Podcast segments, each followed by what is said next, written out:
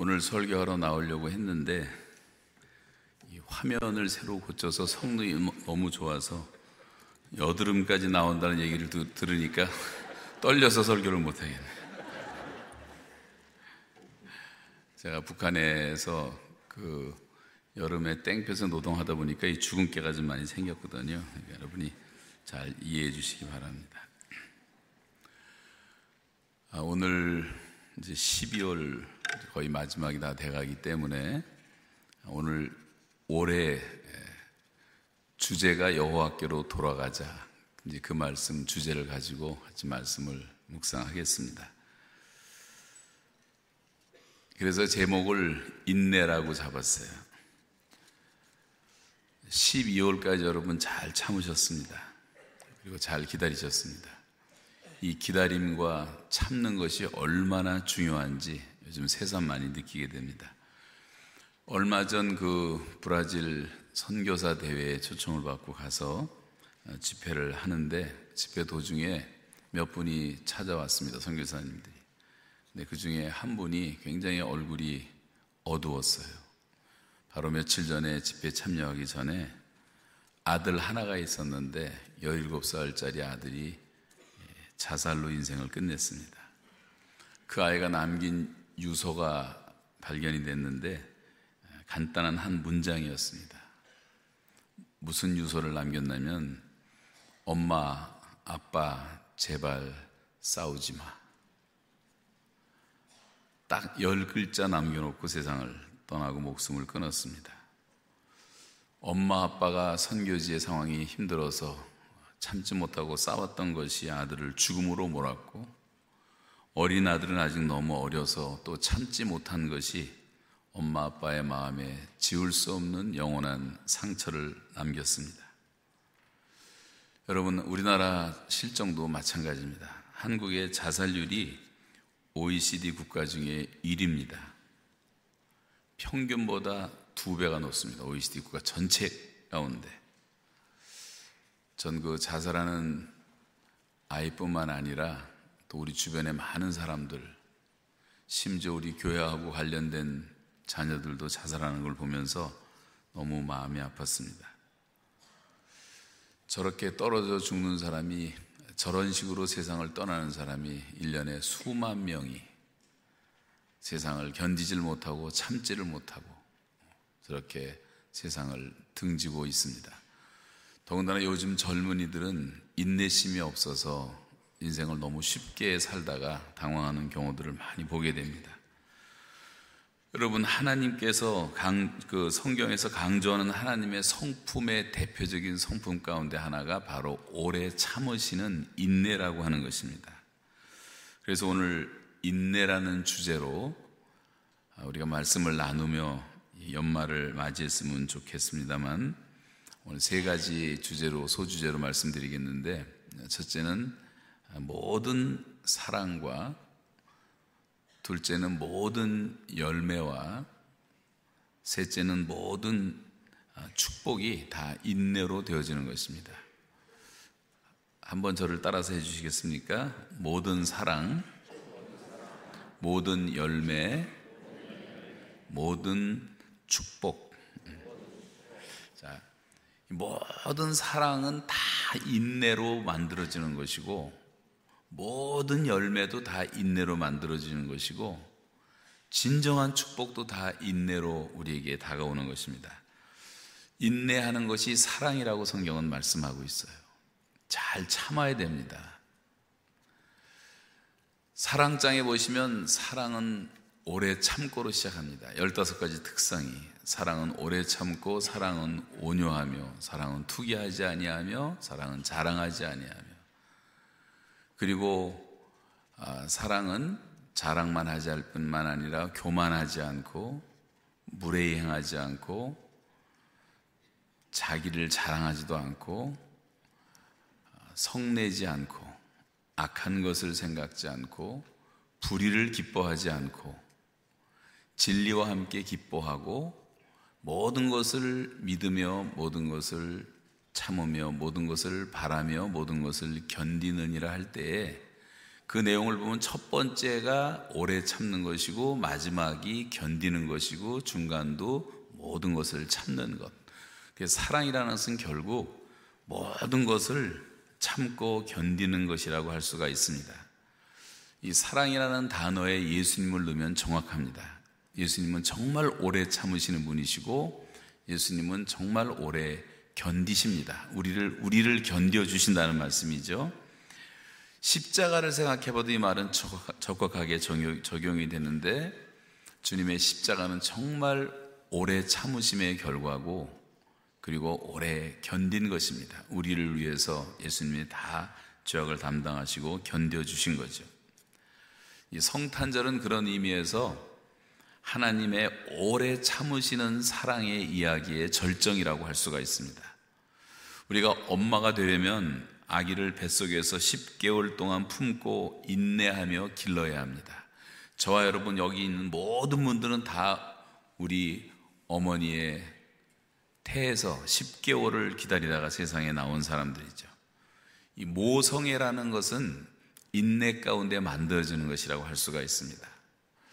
제가 한번 그 실감은 못하지만 남자들은 생각을 해봤어요. 임신을 하고 엄마들이 배가 불러올 때 그 아이를 위해서 누구나 믿든 안 믿든 사람이든 기도하는 마음을 갖지 않겠습니까? 그리고 아이를 이렇게 한 번씩 쓰다듬어 주고 아마 배를 하루에도 수십 번, 어떤 사람은 수백 번, 뭐 평균 100번을 만진다 그랬어요. 스킨십을 하는 거예요. 스킨십. 100번씩만 해도 계산해 보니까 3만 번을 만지는 겁니다. 3만 번의 스킨십을 통해서. 그리고 그 말로 다 할 수 없는 그 고난을 참, 참, 참는 가운데 새로운 생명이 세상에 탄생되는 것입니다. 태중에서만도 아니고 태어난 다음에도 수없이 끝없이 참습니다. 똥오줌을 가리고 기저구를 수없이 갈아 끼면서 한없이 참습니다. 또 걸음마기까지 얼마 동안 오래 참아야 됩니까? 그 정도도 아니고 사춘기를 넘길 때 부모들과 전쟁이 시작되고 부모들은 한없이 또 참아야 됩니다. 어거스틴이라는 사람은 청소년 때 하도 부모 속을 새겨서 어머니가 한없이 속, 속이 썩었죠. 그 모니카는 그걸 기대로, 기도로 이겨냈고 기다려줬고 그래서 그 어머니의 사랑으로 드디어 승리해서 신교와 구교를 초월해서 가장 존경받는 신학자로 목회자로 선교사로 가장 위대한 기독교 1등 인물을 만들어낸 것이 바로 성 어거스틴입니다. 여러분, 그 어머니 모니카의 사랑이 가장 위대한 인물을 만들어낸 것입니다. 그 대부분은 참았다는 거예요. 참았다. 부부라는 것도 참는 가운데 부부 애가 완성되어 가는 것입니다. 인내에 실패하면 다툴 수밖에 없고 헤어질 수밖에 없습니다. 부모 자식과의 관계도 마찬가지입니다. 부단히 참고 견디는 가운데 관계의 성숙이라는 것이 이루어지는 것이죠. 친구들의 우정도 저절로 되는 것은 아닙니다. 무수하게 참고 용납하는 가운데 우정이 자라는 것입니다. 사람만 그런 것도 아니고 동물의 세계를 봐도 그렇습니다. 제가 펭귄, 그 황제 펭귄이라는 아마 다큐멘터리를 많은 분들이 보셨을 텐데, 제가 그걸 보면서 얼마나 많은 것을 느꼈는지 모릅니다. 엄마가 이 산란을 하면 아빠가 그 알을 넘겨봤습니다. 추운 겨울, 북극에서 눈과 얼음밖에 없는 영하 50도가 넘나드는 그리고 시속 200km의 센 바람이 부는 강풍 속에서 자신의 발등에다가 알을 놓고 품고 키우는 아빠 펭귄들, 이 살인적인 추위와 모진 눈바람을 견디면서 적어도 4개월 동안을 그 자리에 서서 새끼를 품고 지키는 이 펭귄 아빠들의 사투를 벌이는 이런 인내를 보면서 이 사랑의 힘이라는 것이 얼마나 무섭구나 하는 것을 느끼게 됩니다. 그 지극한 부성에는 그 모성애가 걔네들은 부성애인데 부성애는 우리가 이제 감동을 넘어서 눈물을 흘리게 만드는 거죠. 혹시 못 보신 분들을 위해서 한 50초 동안만 보여드리겠습니다. 나머지 보고 싶은 분들은 1시간짜리니까 집에 가서 인터넷으로 보시기 바랍니다. 꾸룩꾸룩 어깨와 몸을 들썩이는 것이 윗속의 먹이를 토해내는 동작. 말 그대로 아빠는 모든 걸 토해내서 남김없이 새끼를 위해 바칩니다.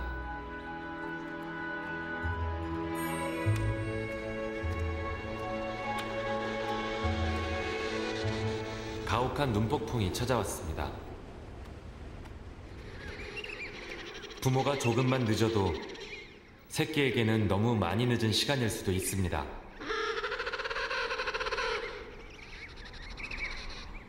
이미 몸이 얼어버린 새끼를 포기하지 못하고 며칠을 품고 지새우는 부모도 있습니다.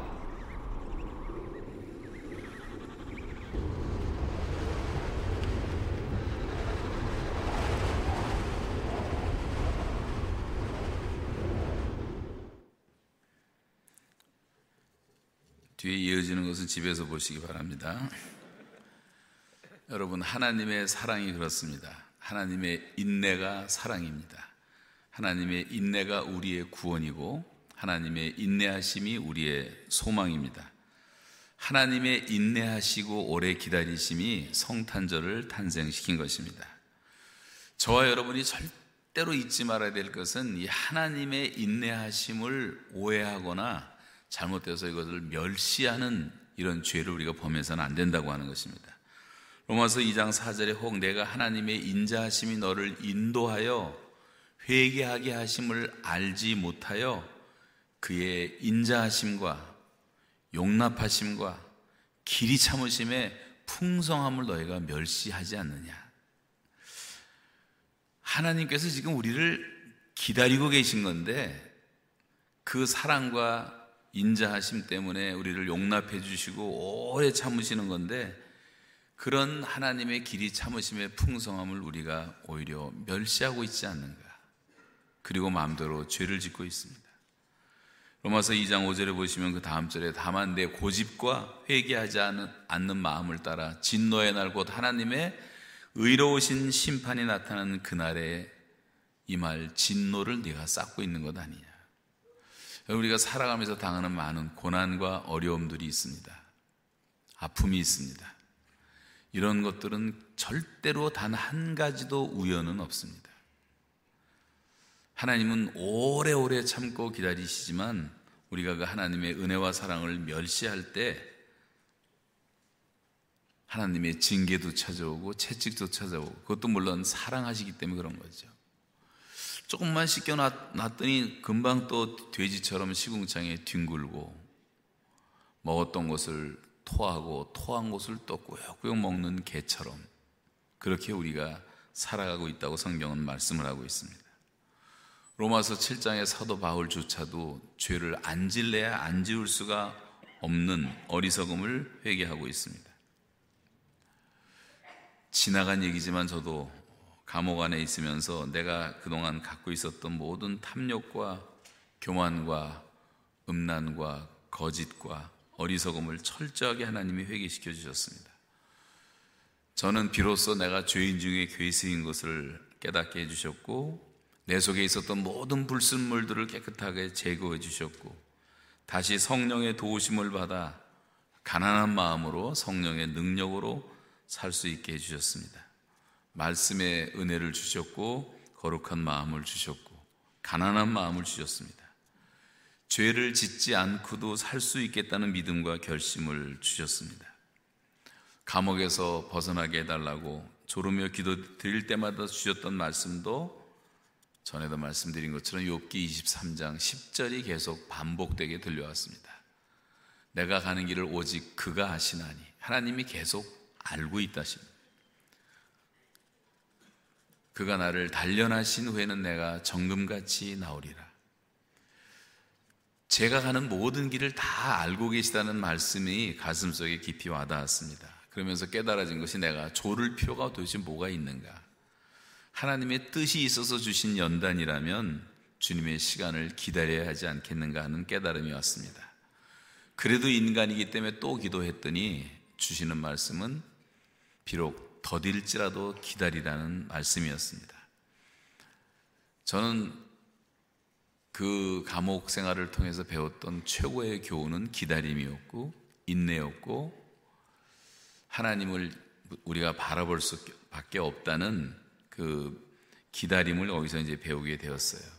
그리고 하나님의 최선을 믿고 나니까 참새 한 마리도 하나님의 허락 없이 떨어지지 않고 머리털까지 세신바 되었다는 말씀을 믿게 되니까 이제 모든 것을 다 맡기고 기도하게 됐고 그러던 어느 날 갑작스럽게 2017년 8월 9일 아침에 주님은 석방이라는 선물을 주신 것입니다. 새로운 삶을 허락해 주셨고 그래서 저는 지금까지 2년 넘게 시간이 지났지만 하나님의 인내하심이 사랑인 것을 깊이 깨닫고 있습니다. 오늘 사도 베드로는 이 한 가지만은 절대로 잊지 말라. 하나님께는 하루가 천년 같고 천년이 하루 같다는 사실. 그런 마음으로 우리를 기다려 주신다는 사실입니다. 하나님은 충분히 기다리십니다. 하나님의 기다리시는 사랑은 우리들의 조급함에 비하면 거의 무한대하십니다. 그런데 우리는 이렇게 생각합니다. 전도서 8장 11절 말씀처럼 악한 일에 관한 징벌이 속히 실행되지 아니하므로 인생들이 악을 행하는데 그 마음이 담대하도다. 죄를 짓고 사는데도 갑자기 무슨 벼락이 떨어지는 것도 아니고 갑자기 무슨 암이 걸리는 것도 아니고 갑자기 사업이 망하는 것도 아니고 그러다 보니까 그래서 인생들이 하나님이 기다려주시고 참아주시고 용서하시고 불쌍히 여기시는 그 마음을 모르고 오히려 악을 행하는데 그 마음들이 더 담대해졌다고 말씀하고 있어요. 성경은 다시 말하기를 인생들아 어느 때까지 나의 영광을 받고 욕되게 하며 헛된 일을 좋아하고 거짓을 구하려는가? 우리가 헛되고 거짓된 것들을 위해서 많은 시간들을 낭비하는 우리들에게 주님이 이렇게 말씀하고 있습니다. 왜 그렇게 끈질기게도 죄를 짓고 불순종합니까? 그 이유는 우리가 하나님의 오래 참으심을 멸시하기 때문이라고 말합니다. 우리의 이런 악한 성품 때문에 우리가 잘 회개를 못하고 여호와께로 돌아가자는 구호를 1년 내내 외치면서도 완전히 하나님께 돌아오지 못하고 있을 수가 있는 것입니다. 때로 이것은 우리의 습관이 되었어요. 제가 감옥에서 읽다가 충격받았던 예레미야 22장 21절을 보시면 내가 평안할 때 내가 네게 말하였으나 그러나 내 말이 나는 듣지 아니하리라 하였나니 이는 내가 어려서부터 내 말을 청종하지 아니하면 너의 습관이라 그랬어 습관이라 여러분 모든 게 다 습관 아니에요. 습관은 습관으로 고쳐야 되는데 우리가 이렇게 불순종하는 것들이 습관이 되어 있는 우리의 삶의 영역은 어떤 것인지를 연말을 지나기 전에 다시 한번 생각해 보고 완전히 하나님께 우리가 돌아왔으면 좋겠습니다. 여러분, 하나님의 오래 기다려 주시고 인내하시는 것이 진정한 사랑이라고 하는 것입니다. 탕자의 비유 유명한 주님의 말씀이 주는 메시지가 무엇입니까? 그 주제는 기다리시는 아버지의 사랑이라고 할 수가 있어요. 기다리시는 아버지의 사랑. 누가 보면 15장 읽어보면 참고 기다리시는 하나님의 마음을 잘 설명해 주고 있습니다. 그 아들은 몸만 떠난 것이 아니라 상속받을 재산을 미리 다 챙겨서 떠났습니다. 아버지는 굳고 말렸어요. 그러나 그는 고집을 꺾지 않고 떠났고 얼마 못 가서 아버지가 염려했던 그대로 그는 모든 것을 탕진하기 시작하고 그야말로 주색 잡기로 재산을 다 탕진하고 돼지 우리 속에서 살 수밖에 없는 노숙자의, 노숙자의 신세로 전락하고 맙니다. 이런 정도의 자식이라면 기다릴 필요도 없고 가치도 없고 다시 받아줄 명분도 없었습니다. 그런데 아버지는 그렇지 않았어요. 우리가 아까 어서 돌아오 찬송을 불렀던 것처럼 낮이면 동구 밖에 나와서 기다리고 밤만 되면 등불을 켜고 기다리고 언제까지 기다립니까? 아들이 돌아오는 날까지 기다리는 것이 아버지의 사랑이라고 말씀하고 있습니다. 우리나라에서 이 찬송을 모르는 사람은 아무도 없을 것입니다. 전영택 선생님이 가사를 만들고 우리 박 목사님이 곡을 만들어 주셨습니다. 어서 돌아오, 어서 돌아오. 지은 죄가 아무리 무겁고 크기로 주었지 못 담당하고 못 받으시리요. 우리 주의 넓은 가슴은 하늘보다 넓고 넓어. 어서 돌아오, 어서 돌아만 오. 우리 주는 날마다 기다리신다오. 밤마다 문 열어놓고 마음 졸이시며 나간 자식 돌아오기만 밤새 기다리신다오. 예배당에 앉아 있으면서도 우리의 마음은 주님을 떠나 있을 수도 있는 것입니다. 내 마음이 정말 주님께 돌아왔는가? 탕자가 돌아올 때 성경은 하나님께 돌아오기 전에 먼저 자기 자신에게 돌아왔다고 말씀합니다. 그가 스스로 뉘우쳐 가로되 영어 성경에 보면 he came to himself 그가 그 자신에게 돌아왔다. 내가 지금 정신 나간 처럼 사람처럼 살고 미친 사람처럼 살고 때로는 뭔가 좀 중독이 돼 가지고 많은 사람들이 그러듯이 우리가 죄 가운데 살 때 우리가 이런 생각을 해야 되는 것입니다. 내가 제정신인가 지금? 자기에게 먼저 돌아오고 그 다음에 하나님께 돌아와야 됩니다. 회개하기를 원하신다는 것은 우리가 돌아오기를 원하신다는 여호와께 돌아가자. 이렇게 주님의 우리를 향한 오래 참으심이 우리의 구원이 된 것입니다. 성경은 언제나 지금이 구원의 날이요 오늘이 은혜의 날이라고 말씀을 하고 있어요. 이것이 성탄절 하나님의 사랑의 메시지이기도 한 것입니다. 2019년 지금 12월이 마감되고 있는 시점까지 하나님께서는 끝까지 우리를 기다려 주셨습니다. 주임을 떠나 계셨던 분들은 금년이 넘기기 전에 이 사랑과 평화의 계절, 성탄절에 주님께 돌아오시기를 바라고 앞으로는 어떤 경우가 있어도 신앙생활에는 방학이라는 것이 없어요.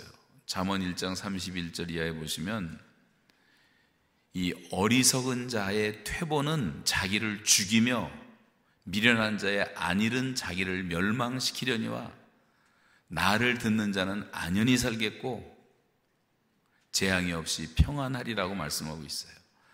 우리가 신앙생활에 퇴보라든가 정상적인 상태를 유지한다는 이런 것은 우리를 죽이는 것이고 멸망시키는 거라고 말하고 있어요. 신앙생활은 항상 젊은 독수리처럼 비상하는 것입니다.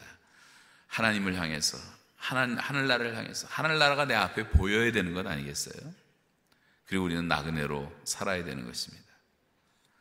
일본에 얼마 전에 집회하러 갔었는데 11월 달에 갔었는데 11월, 12월은요, 일본은 동경은 전체가 다 온 도시가 성탄절 장식으로 도배를 해버립니다. 거리마다 골목까지 크리스마스 캐럴이 얼마나 울려, 퍼지는지 아마 너무 신기하고 누가 들으면 일본이 기독교 국가라고 착각할 정도로 그렇게 아주 크리스마스 일색이에요.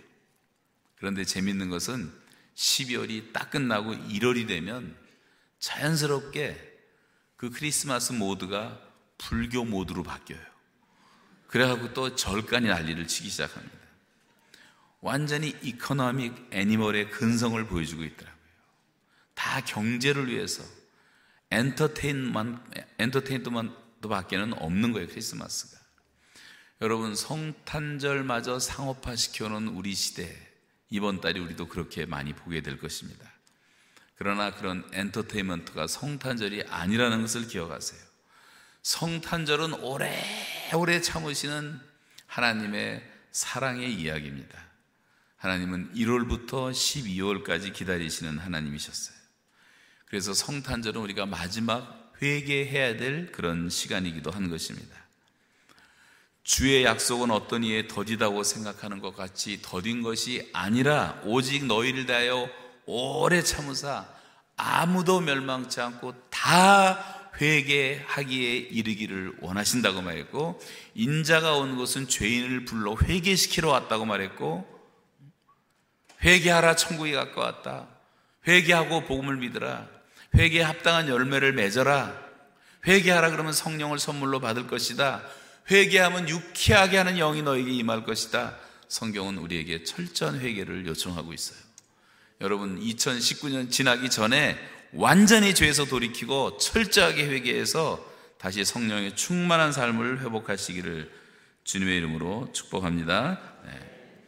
오래 참으시는 가운데 아무도 멸망하지 않고 다 회개하게 이르기를 원하시는 하나님의 마음이 하나님의 본심이라고 말씀하고 있어요. 자, 인내가 사랑입니다.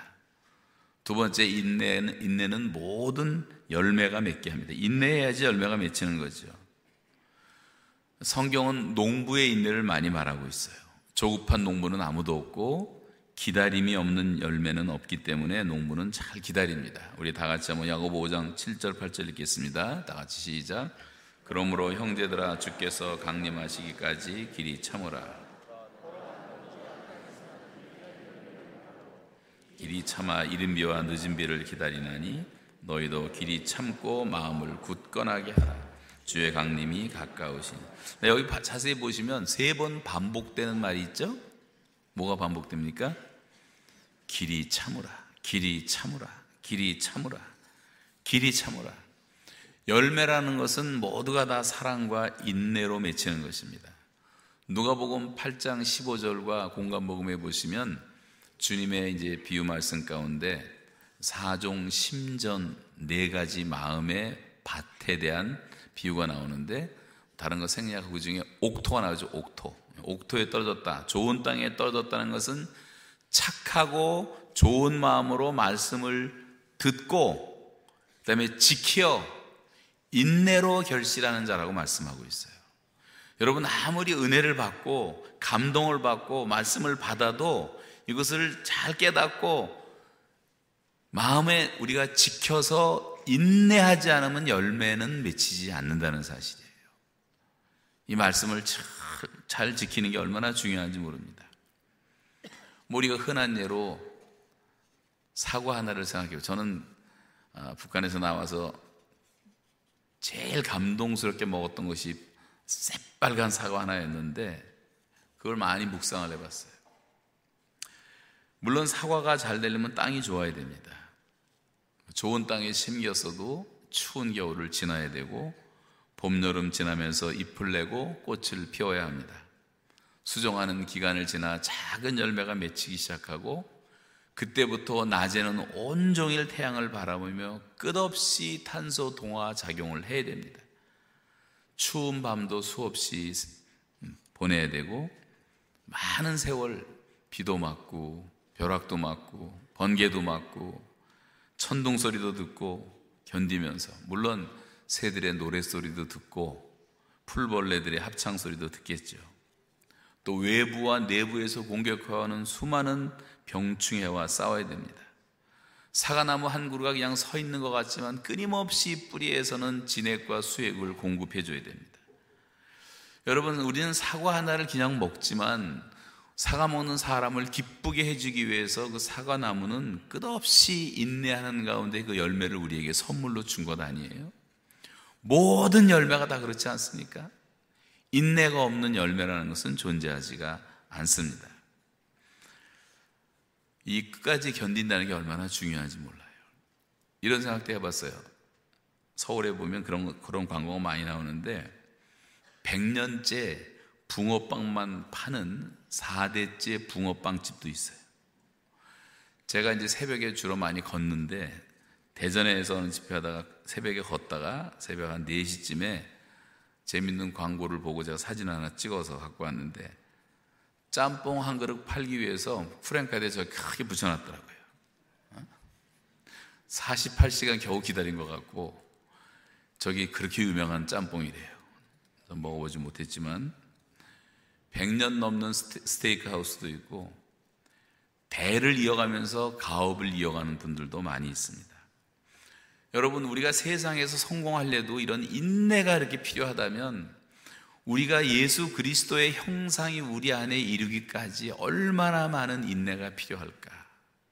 이 저절로 예수님의 모습을 우리가 닮아가는 것은 아닙니다.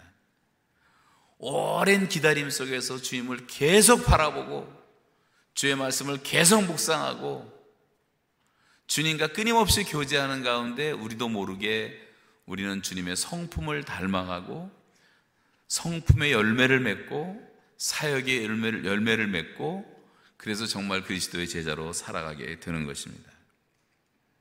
오랜 기다림 속에서 주님을 닮은 정말 극상품의 그런 성품이 우리 안에서 나오는 거죠.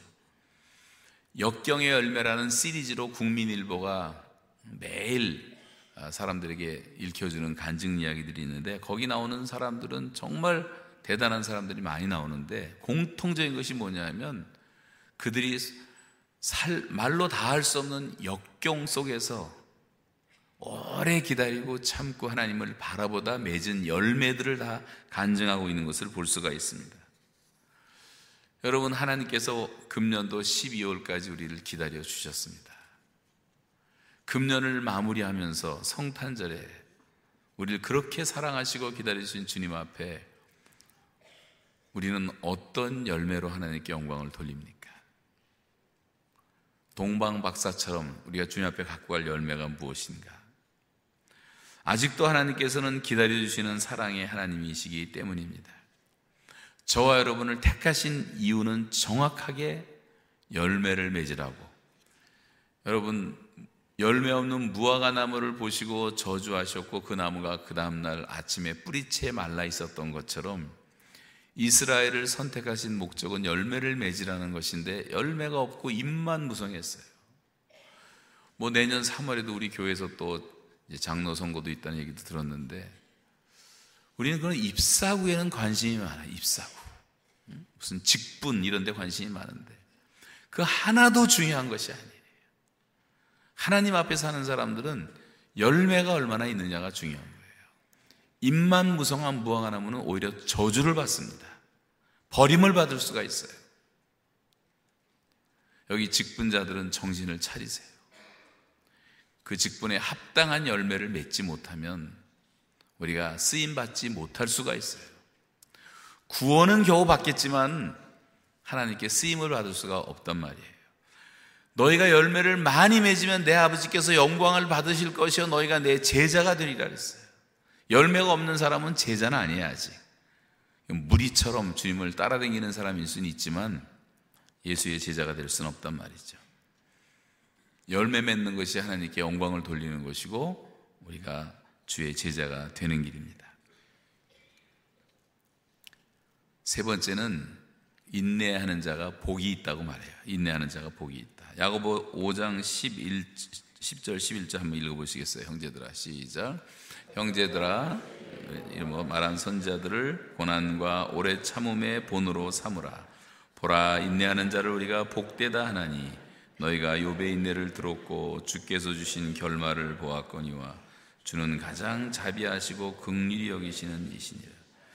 네 여기 보세요. 선지자들의 고난과 오래 참음의 본으로 삼으라. 보라 인내하는 자를 우리가 복되다 하나니 인내하는 자를 복되다 하나니 너희가 욥의 인내를 보았고 주께서 주신 결말을 보았거니와 주는 얼마나 자비로우시고 극률이 여기신 하나님이신가? 인내하는 자가 복이 있다고 말씀하고 있어요. 여러분이 기업을 하시던 직장을 다니시던 자녀를 기르시던 무엇을 하든지 열매를 맺기 위해서는 그것이 복이 되게 하기 위해서는 잘 참아야 돼요.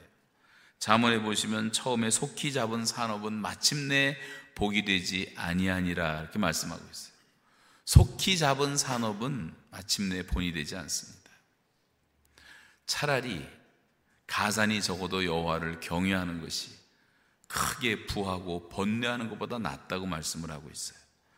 이건 졸부들에, 졸부들에 대한 경고의 말씀이라고 생각합니다. 복이 되지가 않아요. 우리는 특별히 우리 한국 사람들이 조금 더 심한 것은 보면 우리는 대박이라는 걸 좋아해요. 대박. 그래서 이 불로소득을 좋아하고 일확천금을 좋아하고 서울에 참 슬픈 사실은요, 로또가 얼마나 많이 로또, 로또 하시죠? 로또 하는데 줄을 서 있더라고, 줄을. 탁 하게 마다 줄 서서 로또 하나 당첨 해 보려고 말이죠. 평생 해도 안 되는 사람이 대다수인데, 응? 혹시나 해가지고. 부동산 투기, 주식 투기, 비트코인 투기, 뭐 여기로 말하면 649, 카지노, 경마장, 화토치기, 스포츠도 도박 스포츠도 얼마나 많은지. 우리나라 중고등학생의 5.4%가 인터넷 도박의 중독자로 나와 있어요. 74%의 고등학생들이 인터넷 도박을 경험하고 있어요. 여러분, 속히 잡은 산업은 결국 복이 될수 없다고 말씀하고 있어요. 우리가 많은 시행착오를 거치고 어려움을 겪지만 그런 가운데 30년, 50년, 100년을 키운 기업들이 지구상에서 가장 튼튼한 기업들인 것을 우리 잘 알고 있잖아요. 뭐 몸에 별로 좋지도 않은 거지만 코카콜라가 140년 동안 그 기업을 키웠더니 지금 지구상에 가장 브랜드 네임 같이 최고의 회사를 만들었어요. 이런 회사뿐만 아니라 교회도 마찬가지라고 생각합니다. 미국에서 가장 존경받는 목사님과 교회의 대표적인 교회로 텍사스 달라스에 있는 달라스 제일 침례교회를 말합니다. 이 제일 침례교회는 지금 100년이 넘었는데 두 분의 목사님이 목회하셨어요. 첫 번째 목사님이 45년을 목회하시고 두 번째 목사님이 50년을 목회하셨어요. 그래서 전 세계 교회에 귀감이 되는 거목과 같은 미국 최대의 교회가 되었습니다. 그 첫 번째 목사님은 유명한 트루엣이라는 목사님이고 두 번째 목사님은 크리스웰이라는 목사님인데 제가 달라스 갔다 그 교회를 방문해서 너무나 많은 감동을 받은 것은 그 다운타운은 다 죽어가고 건물만 남는데 그 교회는요 얼마나 부흥이 됐는지 다운타운의 한 블락 이상을 다 사버렸어요. 그 교회는 수만 명이 모이고 선교센터가 세워지고 신학교가 세워지고 구제센터가 세워지고 뭐 상상 못할 미니스트리가 펼쳐지고 있고 달라스에 목회하는 대다수의 가장 훌륭한 목회자들은 다 달라스 제일 침례교회 성경학교 출신들이에요. 여러분 뭐든지 꾸준히 인내하면서 하는 게 중요한 것입니다. 뭐 이거 했다 저거 했다 하는 사람은 열매가 없어요. 회사 계속 옮기는 사람들. 목회지도 마찬가지. 2년, 3년 지나자 계속 옮겨지만 우리 교회도 안타까운 것은 청년의 지도자들이 계속 바뀌니까 청년들이 상처를 받는 것 같아요. 좀 나는 청년의 사명이 있다고 생각하고 10년, 20년 좀 꾸준히 좀 해주면 청년부가 엄청나게 부흥될 텐데 다 지나가는 길에 지나가는 길. 담임 목사가 이렇게 중요합니까? 잠언 20장 22절에서도 여호와를 기다리라고 말씀하고 있어요. 너는 악을 갚겠다고 말하지 말고 여호와를 기다리라. 그가 너를 구원하시리라. 하나님을 기다리라는 말씀이 얼마나 성경에 많이 나옵니까? 너는 잠잠히 여호와를 좀 기다려라. 뭐 데모하는 것도 중요하고 나가 소리 지르는 것도 중요하지만 더 중요한 것은 하나님을 바라보고 하나님을 기다리고 하나님 앞에 부르짖고 기도하는 것이 가장 중요한 줄로 믿습니다, 여러분. 그 이상의 액션이 없어요. 지금 한국 얘기는 제가 절제하겠는데 한국은 너무 지금 복잡해졌어요. 교회가 정신 차리고 다시 기도하지 않으면 굉장히 위험한 상황을 맞이하고 있습니다. 요셉은 17살부터 30살까지 하나님을 잠잠히 기다렸습니다. 아브라함은 아들 약속을 받았지만 1년도, 10년도, 20년도 아니고 25년을 잠잠히 하나님을 기다렸어요. 모세는 미디안 광야에서만 40년을 하나님을 기다렸습니다. 그러나 여러분 요셉이 받은 선물, 다니엘이 받은 선물, 아브라함이 받은 선물, 모세가 받은 선물을 생각해 보면 얼마나 놀랍습니까? 17살 한참 정력이 왕성한 청소년 시절부터 오직 하나님 말씀만 바라보고 기다렸던 요셉. 노예처럼 살고 감옥에 착고에 매어서 13년 동안 원치 않는 온갖 고난을 받았지만 그는 상상도 할 수 없는 하나님의 어마어마한 축복을 선물로 받았습니다. 시편 105편을 한번 같이 읽겠습니다. 18절 시작. 그 발이 착고에 상하며 그 몸이 쇠사슬에 매었으니 곧 여호와의 말씀이 응할 때까지라 그 말씀이 저를 단련하였도다. 여기서 그 말씀이 저를 단련했다고 하는 단련이라는 말이 이 원래 성경의 의미를 따지자면 금속을 순수하게 재련한다는 뜻입니다. 요셉이 감옥에 갇혀 있는 동안 하나님의 말씀은 그 요셉이라는 사람을 정련시키는 그런 역할을 했던 거죠. 그래서 순수하고 깨끗한 것으로 만들기 위해서 불순물들을 완전히 없애는 과정이 필요했던 것입니다. 그리고 그 결과 요셉은 복의 근원이 되었고 모든 축복의 통로가 되었고 믿음의 조상이 되었고 그 당시에도 수많은 사람을 살리는 위대한 하나님의 사람이 되었을 뿐만 아니라 지금까지 오고 오는, 오는 세대에 그 사람이 무슨 제사장입니까? 무슨 선지자입니까? 요셉은 완전한 평신도였어요. 평신도라고 하나님 못 쓰시는 겁니까? 하나님 말씀을 기다리는 자들. 하나님이 아무 상관없이 요셉은요, 그가 당했던 모든 환경과 상황과 아무 관계가 없이 항상 하나님이 함께 하시는 형통의 복을 받아 가지고 주변 사람이 다 하나님이 요셉과 함께함을 알 정도가 됐어요. 우리가 그렇게 살아야 되지 않겠습니까? 여러분이 가게에서 헬프를 해도 상관이 없고 대기업의 회장을 해도 상관이 없고 중요한 것은 우리가 하나님이 함께 하시는 삶을 살고 주님만 바라보고 주님을 기다리는 사람은 하나님이 하나님의 시간에 그들을 다 높여서 쓰신다는 사실을 믿으시기 바랍니다. 설명할 시간이 없지만 요셉도 그렇고 다니엘도 그렇지 않아요. 뜻을 정하고 어려서부터 하나님 바라보고 살았을 때 무수한 핍박을 받고 감옥에 갇혀 고생했지만 하나님이 높이시니까 다니엘을 올리신 다음에 그 밑에는요 다리오도 지나가고 벨사살도 지나가고 또 누구예요? 뭐 느부갓네살도 지나가고 또 한 사람인데 네 사람 왕이 다 지나가자. 하나님이 높이신 것은 변함이 없었어요. 욥의 경우는 더 말할 필요가 없어요.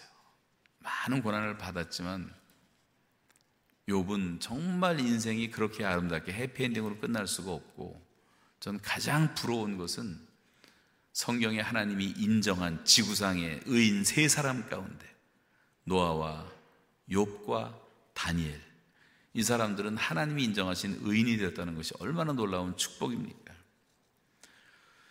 그래서 이 사람들의 고난을 생각해 보면 시편 66편 10절 이하에 있는 것처럼 하나님이여 주께서 우리를 시험하실 때 우리를 단련하시기를 은을 단련함 같이 하셔 싸우며 우리를 끌어 그물에 걸리게 하시며 어려운 짐을 우리 허리에 메어 두셨으며 사람들이 우리 머리를 타고 가게 하시고 그래서 내가 물과 불을 통과하였더니 주께서 그제서 우리를 끌어내사 풍부한 곳으로 들이셨나이다. 이 고난과 역경은 절대 버릴 것이 아니라는 거예요. 이것을 통해서 하나님이 우리를 끌어내실 때가 있다는 거예요. 그때 우리는 하나님이 약속하신 예수께서 말씀하신 것처럼 인자가 온 것은 생명을 얻게 하고 더 풍성히 얻게 하려면 우리에게 정말 이런 풍성한 삶을 주시기 위해서 참아야지 복이 되는 것입니다.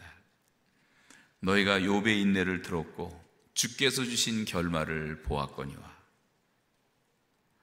저는 제일 복 받은 사람은 저는 개인적으로 이렇게 생각해 여러분도 동의하리라고 생각하는데 사도 바울이 아닌가 생각합니다. 사도 바울은요 역사상 그렇게 복을 받을 수가 없어요. 특별히 뭐 세상적인 복이라는 개념보다는 하늘의 복을 너무 많이 받은 분이에요. 이 바울이 고생한 건 말로 다 할 수가 없어요. 복음 하나 때문에 멸시를 받고 매를 맞고 40에 관한 40에 하나 감한 매를 다섯 번이나 맞고 태장으로 맞고 뭐 여행하면서 어려움 당하고 강, 바다에서 강에서 유대인들에게 이방인들에게 다 배신당하고 얼마나 돌팔매질을 많이 당했는지 모르고 복음 하나 때문에 그리고 드디어 감옥에 갇혀서 감옥을 전전긍긍하는데 1, 2년이 아니에요. 가이사라 빌립보에서만 2년 반 동안을 그 외로운 감옥에 갇혀 있어야 되고 그런 무수한 고난이 그에게 닥쳤지만 그는 오직 하나님만 바라보았고 그 가운데도 계속 하나님의 이런 은총의 하나님의 은총의 표적이 많이 나타나잖아요.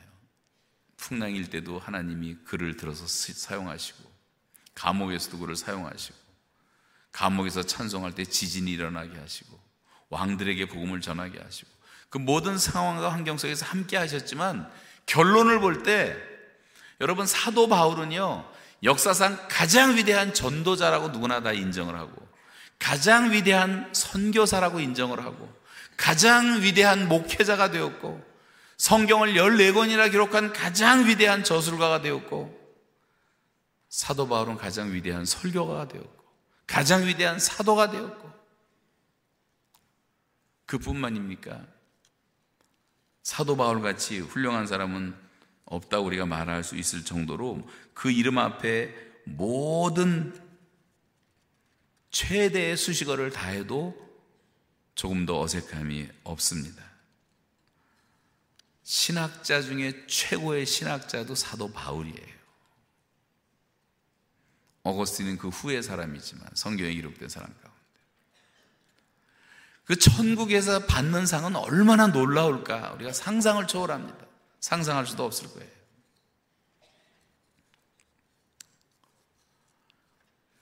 우리가 이제 한국 사람들 좋아하는 것 가운데 대박이라는 말을 좋아하는데 진짜 대박은요.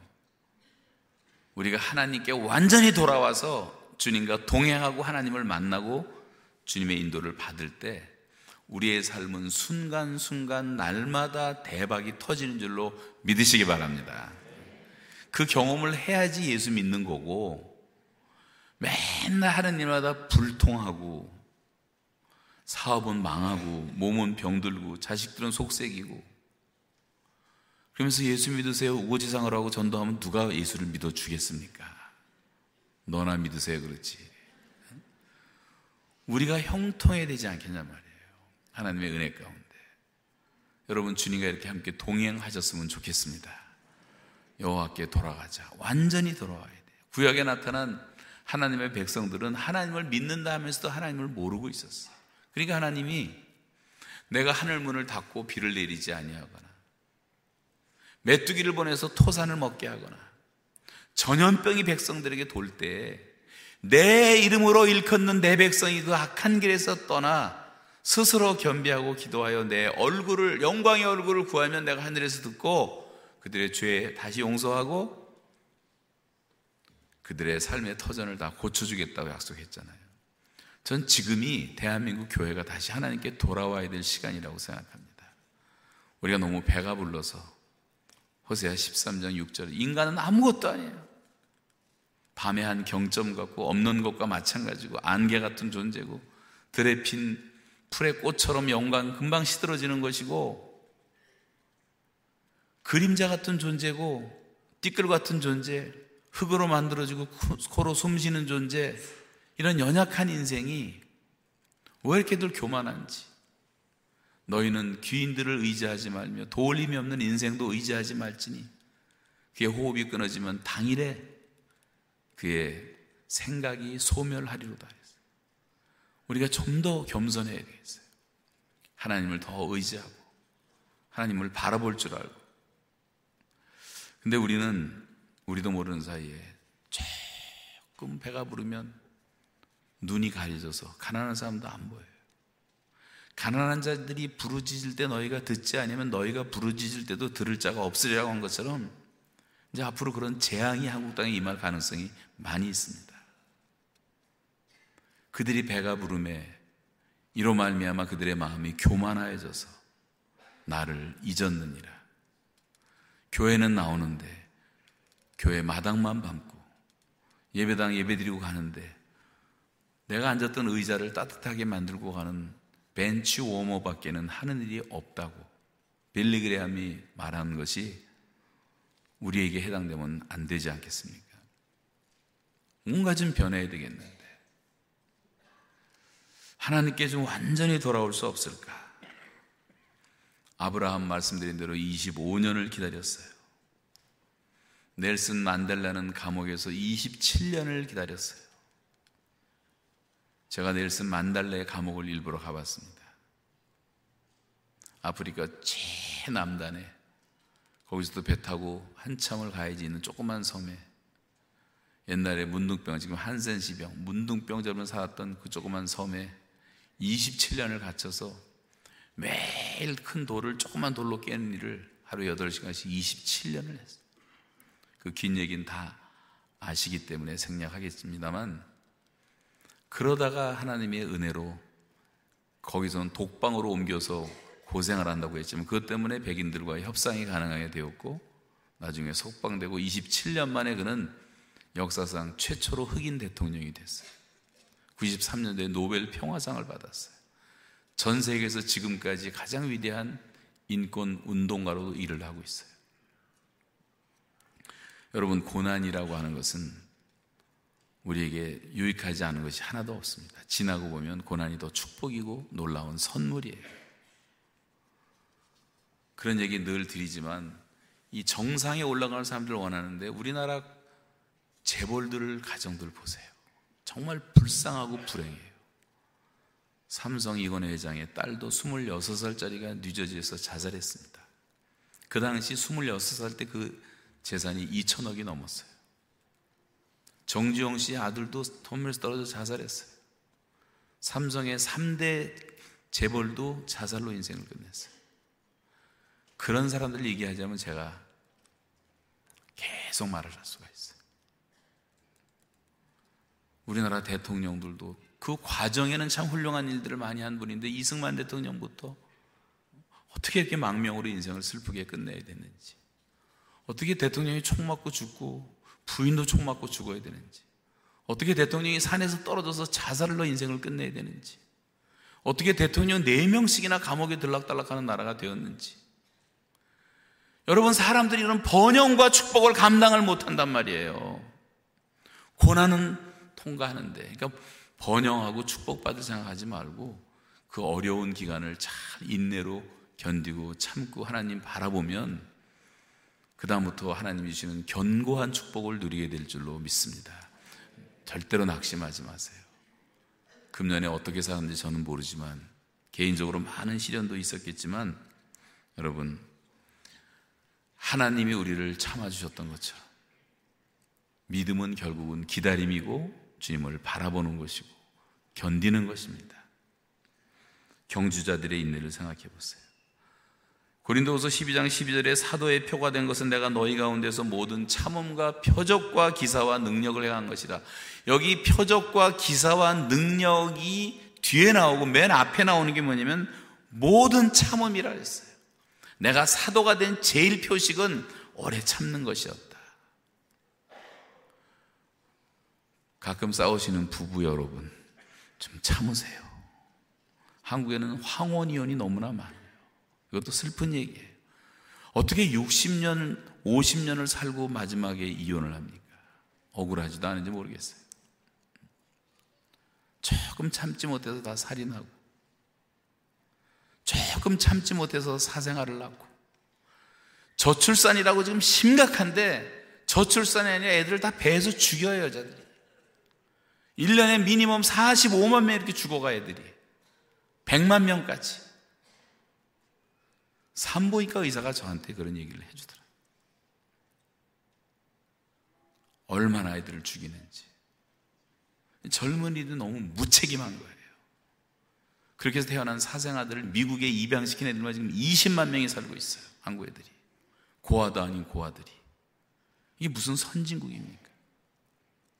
아직도 정신 못 차리고 막 섹스 관광을 해가지고 필리핀에 피코너가 얼마나 많이 태어났는지 수천 명의 애들이 얼굴도 모르는 한국 아버지 기다리고 있는 슬픈 애들이 너무나 많아요. 다 이 졸부들이 저지른 짓들이에요. 파라과에도 우리 황유한 선교사님이 그런 애들 100명을 기르고 있더라고요. 한국 사람이 다 낳고 도망간 태어나는 애들. 베트남에는 얼마나 많으며 중국에는 얼마나 많으며 너무도 무책임한 것 아닙니까? 우리가 어떻게 보면 참지를 못하는 거예요. 절제를 못하는 거예요. 기다리지를 못한단 말이에요. 하나님의 뜻을. 제가 가장 즐거 불렸던 찬송 하나 이제 부르고 마치려고 했는데 우리 집 사람이 제발 노래는 부르지 말라. 설교를 마지막 망칠 것 같아서 제가 그냥 가사만 불러드릴 테니까 잘 다시 기억해 보세요.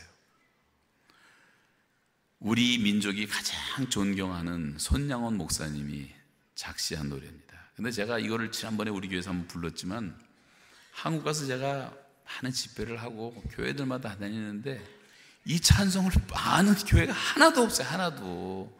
얼마나 요새 찬송을 안 불렀으면 10년이 지나갔는데도 말이죠. 꽃이 피는 봄날에만 주의 사랑이 있음인가? 열매 맺는 가을에만. 그거 비치지 마세요. 들으세요. 제가 안 틀리고 그냥 할 테니까. 음.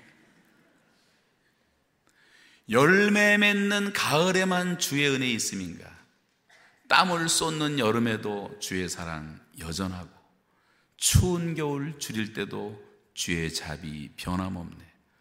솔로몬의 부기보다 욥의 고난 더 귀하고 솔로몬의 지혜보다 욥의 인내 더 귀하다.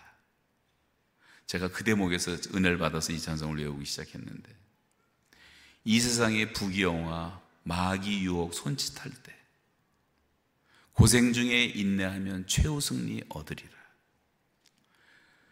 세상 권력 등에 업고 믿는 자를 핍박하는 어리석은 사람들아 회개하고 돌아오라. 우상의 힘 얼마 가며 인간의 힘 얼마 가나 하나님의 심판날에 견디지를 못하리라. 저 천국을 바라보니 이 세상은 나그네 길, 죽음의 길 피하라며 나의 갈 길 막지 말라. 내게 맡긴 양을 위해, 나의 결의 평화 위해, 우리 주님 가신 길을 충성으로 따르리라. 사랑의 원자탄 그 손양호 목사님이 걸어가신 길을 우리가 생각해 보세요. 하나님이 얼마나 기뻐하셨을까? 여러분 모든 거 다 참고 기다리는 거예요. 그것이 사랑이고 그것이 열매를 맺는 것이고 그것이 우리에게 복이 되는 것이라고 성경은 말씀하고 있는 것입니다. 왜 이렇게 자살들을 많이 하는지 죄다 떨어져 죽고 빠져 죽고 약 먹고 죽고 목매달아 죽고 1년에 수만 명 이렇게 죽으니까 그 모아놓으면 얼마나 많겠냔 말이에요. 가뜩이나 인구가 줄어가는데. 조금만 참아도 살인하지 않았을 텐데 참지 못해서. 여러분 가정이 깨지는 것도 참지 못해서. 우리가 실패하는 것도 너무 덤벼서 참지 못해갖고. 인내력이 부족하다 보니까 쉽게 포기하고 좌절하고 찢어지고 갈라지고 싸우고 누군가 참았으면 전혀 문제가 없을 텐데 그 하나를 못 참아서 한마디 하는 바람에 공동체가 깨지는 경우가 얼마나 많은지 몰라요. 재직들은 잘 들으시고 여러분이 교회 안에서 어떤 일을 할 때 목장에서 항상 이걸 기억하셔야 돼요. 다 좀 참아주면 괜찮은데 좀 할 말 있어도 가능한 한 참으세요. 그게 사랑이에요. 하나님이 할 말 다 하시고 우리가 하는 대로 다 갚아주신다면 우리가 어떻게 살겠습니까? 조금만 더 참아보세요. 사랑은 오래 참고 사랑은 견디는 것입니다. 열매도 인내로 결실하는 것입니다. 축복도 인내의 결과로 받는 선물입니다. 여러분 12월까지 잘 참으셨습니다. 바울이 고백한 것처럼 날마다 죽노라 이렇게 아마 여러분도 고백하셨으리라고 생각합니다만 이 성탄절은 하나님께서 오래오래 참으시다가 그 하나님의 사랑을 보여주시려고 드디어 인간의 몸을 입고 찾아오신 하나님. 지금까지 아무도 하나님을 본 사람이 없으되 독생하신 하나님이 나타내셨느니라 빌리바 빌립이 하나님 보여달라고 하니까 내가 너와 함께 이렇게 오래 있었는데 아버지를 보여달라 하느냐? 나를 본 자는 곧 아버지를 보았거늘 아까 사회자가 봉독했던 것처럼 이는 한 아기가 우리에게 낳고 한 아들을 우리에게 주신 바 되었는데 그 어깨에는 정사를 메었고 그 이름은 기묘자라 모사라 전능하신 하나님이라 영존하시는 아버지시라 평강의 왕이라 할 것입니다. 여러분 우리는 하나님의 사랑의 신비를 다 이해하지 못하지만 이 하나님이 인간으로 오신 분이 예수 그리스도란 말이에요. 믿습니까, 여러분? 음? 그 예수님 우리가 새롭게 또 만나야 될 시간이 다가오지 않습니까? 그분 앞에 그분 앞에서 우리는 얼마나 그 주님을 지금 닮아가고 있는가? 내가 거룩하니 너희도 거룩하라. 하나님의 뜻은 이것이니 너희의 거룩함이라. 거룩함이 없이는 주를 보지 못하리라. 우리가 날마다 이렇게 주님과 동행하고 있는가? 우리들의 허물과 죄악에 비하면 거의 무한대에 가까운 하나님의 사랑과 오래 기다리심 때문에 우리는 구원을 받게 된 것입니다. 성탄절은 바로 이런 하나님의 사랑의 이야기를 전하는 계절입니다. 성탄절은 이런 하나님의 사랑을 깨닫고 주님을 더 찬양하고 노래하고 기뻐하고 춤추는 계절입니다. 성탄절은 지금도 기다리시는 하나님의 사랑을 선포하는 메시지입니다. 어서 돌아오, 어서 돌아오. 여러분, 마귀가 심어준 무서운 하나님, 우리의, 우리를 쫓아다니면서 죄만 지적하시는 형사 같은 하나님이 아니시고, 우리를 정말 불쌍히 여기시고 기다리신 우리의 아버지라는 것을 기억하시고, 이 시간 하나님 앞에 마음으로 완전히 돌아와서 정말 새로운 2020년을 맞이하는 준비를 하는 기도의 시간이 되었으면 좋겠습니다. 다 같이 기도하겠습니다. 조용히 기도하시면서 오래 참으시는 하나님 아버지를 생각하세요. 하나님의 인내가 곧 사랑입니다. 인내로 열매를 맺고 결국 인내가 복이 되는 것입니다. 12월 성탄절을 맞이하면서 우리를 참고 기다려주신 주님의 사랑을 깨닫고 주님께 온전히 돌아오게 해주십시오. 우리가 구호만 외쳤다면 금년이 지나기 전에 완전히 여호와께 돌아오게 해 주십시오. 그래서 마지막까지 인내함으로 요셉처럼 욥처럼 아브라함처럼 하나님의 복을 누리는 자녀로 살아가게 해 주시옵소서. 우리 한 목소리로 조용히 기도하더라도 간절한 마음으로 하나님 다시 바라보며 기도할 수 있게 바랍니다. 다 같이 기도하시겠습니다.